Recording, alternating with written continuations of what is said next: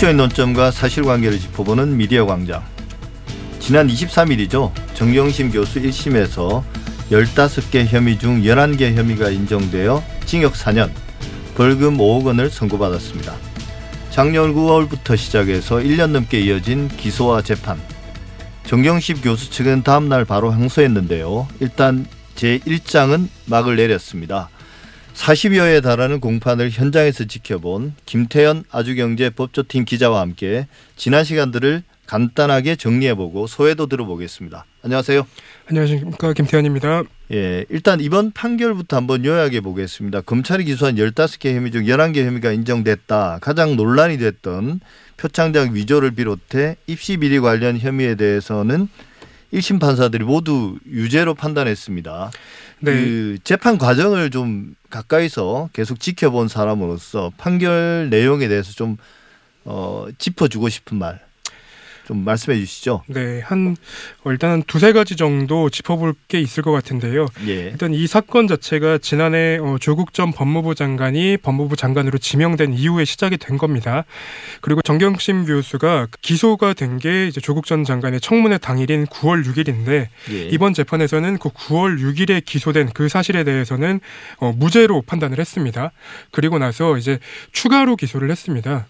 이 첫 번째 기소랑 두 번째 기소가 좀 달라. 달라요. 첫 번째는 도장으로 날인을 했다는 거고 두 번째는 캡처를 해서 표창장을 위조했다라는 건데 어, 이전 재판부에서는 이 어, 동일성이 없다. 이 같은 사실이 아닌데 어떻게 공소장 변경을 할 수 있냐라고 얘기를 했었는데 이번 재판부에서는 어, 이 사실이 동일하지 않기 때문에 오히려 어, 앞에 거는 무죄로 판단을 하고 뒤에 건 유죄다라고 판단을 한 겁니다. 예, 이렇게 청문회 당시에 기소됐던 것은 어, 검찰 스스로 사실 철회하고 싶었던 기소였으나 그게 안 되니까 어, 기소를 두 번 한 거죠. 표창장에 대해서. 그렇습니다. 그리고 이제 판사는 첫 번째 것에 대해서는 무죄, 네.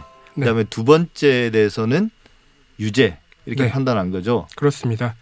그리고 두 번째로 제가 좀 짚어드리고 싶은 건 그 체험활동 확인서가 실제로 안 했다라는 부분과 그리고 부풀려졌다라는 부분 두 개로 이제 분류가 되는데요. 어, 일단은 그 아쿠아 팰리스 호텔에서 일했던 거는 활동 자체를 안 했다라고 재판부가 인정을 했습니다. 예. 실제로 증인들도 나와서 어, 조민 씨를 본 적이 없다라는 내용을 하기도 했는데 나머지 부분이 문제예요. 그러니까 뭐 단국대 의과학연구소 인턴 및 체험활동 확인서 그리고 공주대 생명공학연구소 인턴 및 체험활동 확인서 이런 부분은 하긴 했으나 인턴 활동 확인서를 받을 만큼 열심히 하지 않았다라는 네. 내용으로 허위 기자라고 한 겁니다. 그러니까 근데 제 기억으로는 공주대에서 대학 내부의 논의를 통해서 문제 없다라고 결론이 났던 거 아닌가요? 그게? 네, 실제로 대학교 내부에서 문제가 없다고 결정이 나기도 했고요. 그리고 이 조민 씨가 와서 활동을 한 걸 본 사람도 있습니다.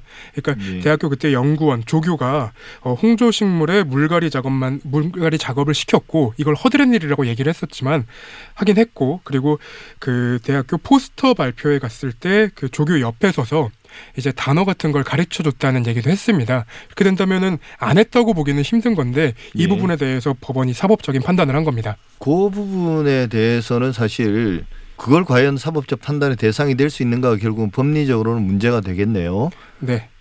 그 이게 이제 교수님도 많이 보셨겠지만 대학생들이 입학 원서를 낼 때 자기들이 뭘 했다 스펙 같은 거 많이 냈잖아요.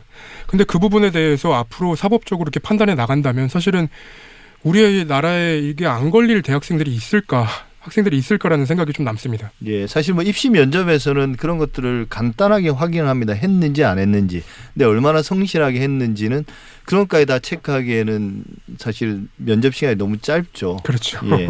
기소가 되고 나서 본격적으로 이제 재판이 시작됐을 때 언론에서 했던 말들이 이제 법원의 시작 시간이 시작됐다. 검찰의 시간이 끝나고 그래서 재판 과정에서 이제 논점이 된 것들에 대해서 어 정경심 교수 측 변호인들의 어떤 반론이라든지 반대 증언 같은 것들이 이제 계속 보도가 되면 결국은 이제 사건의 실체에 대해서 우리가 좀 더 다 알 수 있을 것이다라고 기대를 했지 않습니까? 그렇습니다. 또 몇몇 언론에서 그런 부분들을 되게 강조를 했고 근데 실제로는 별로 보도가 안 나왔던 것 같아요. 그리고 뭐 몇몇 나온 보도들도 대부분 보면 검찰이 기소 이전에 했던 흘렸던 그런 정보들 언론의 의혹 제기들이 그대로 반복되는 그런 것들을 경험을 했거든요. 실제 현장에서 지켜봤을 때 우리 언론의 보도 행태들은 어땠습니까? 그 검찰이 원하는 방향 그리고 유리한 쪽으로 기사가 굉장히 많이 나왔는데요.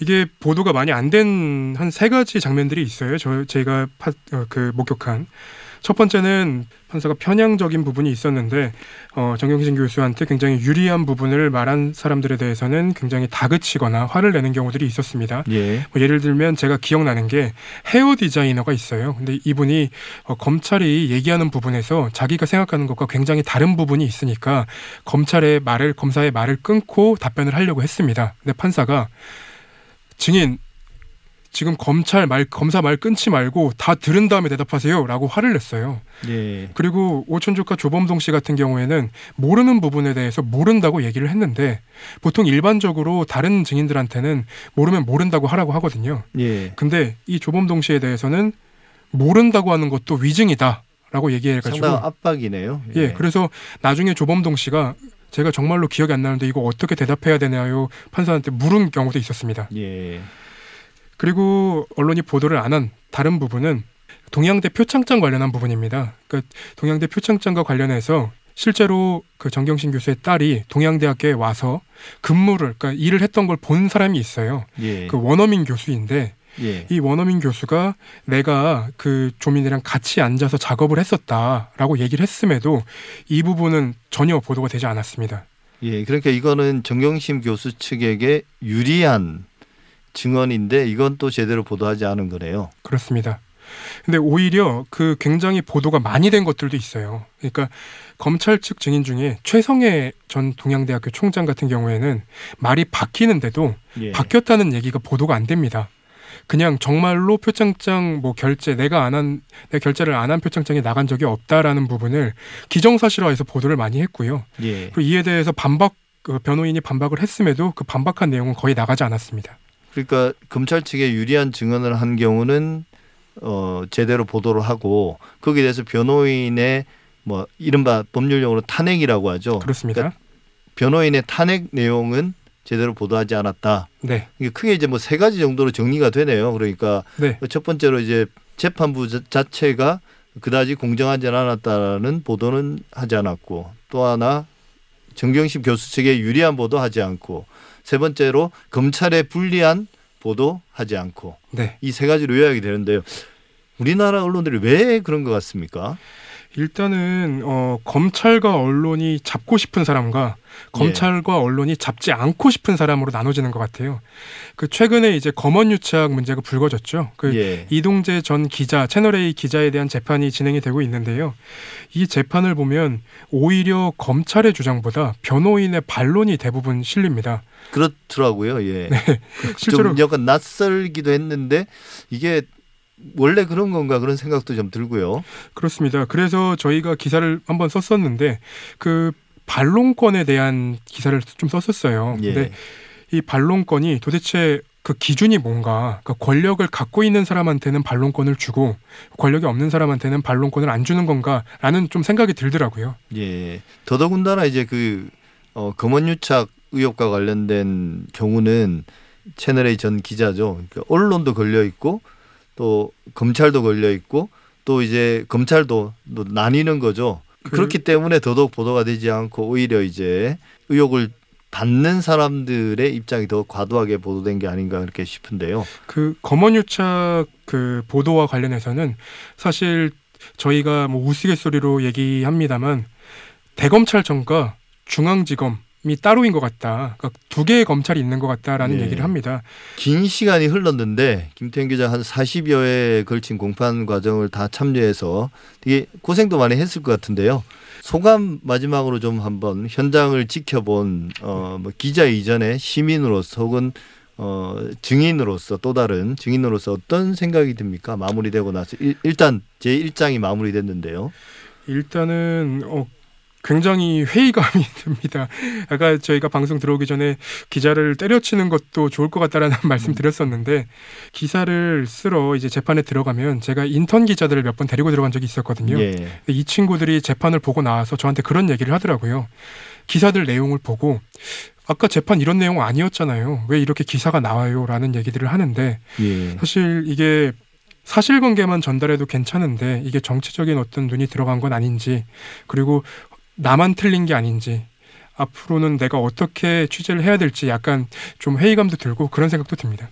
네, 뭐 결국 이제 언론이 사실을 있는 그대로 전달하는 게 그렇게 쉬운 일은 아니고 특히 우리나라 언론에서는 어, 자주 지켜볼 수 있는 것도 아닌 것 같습니다. 더더군다나 그런 사실들을 왜곡하는 것은 금기시되어야 함에도 불구하고 우리가 지난 1년간 많이 지켜본 게 아닌가 싶습니다. 어, 재판은 계속될 거고요. 그때 또 한번 김태현 기자 모시고 이야기 나눌 기회가 있었으면 좋겠습니다. 오늘 말씀 감사합니다. 네, 감사합니다.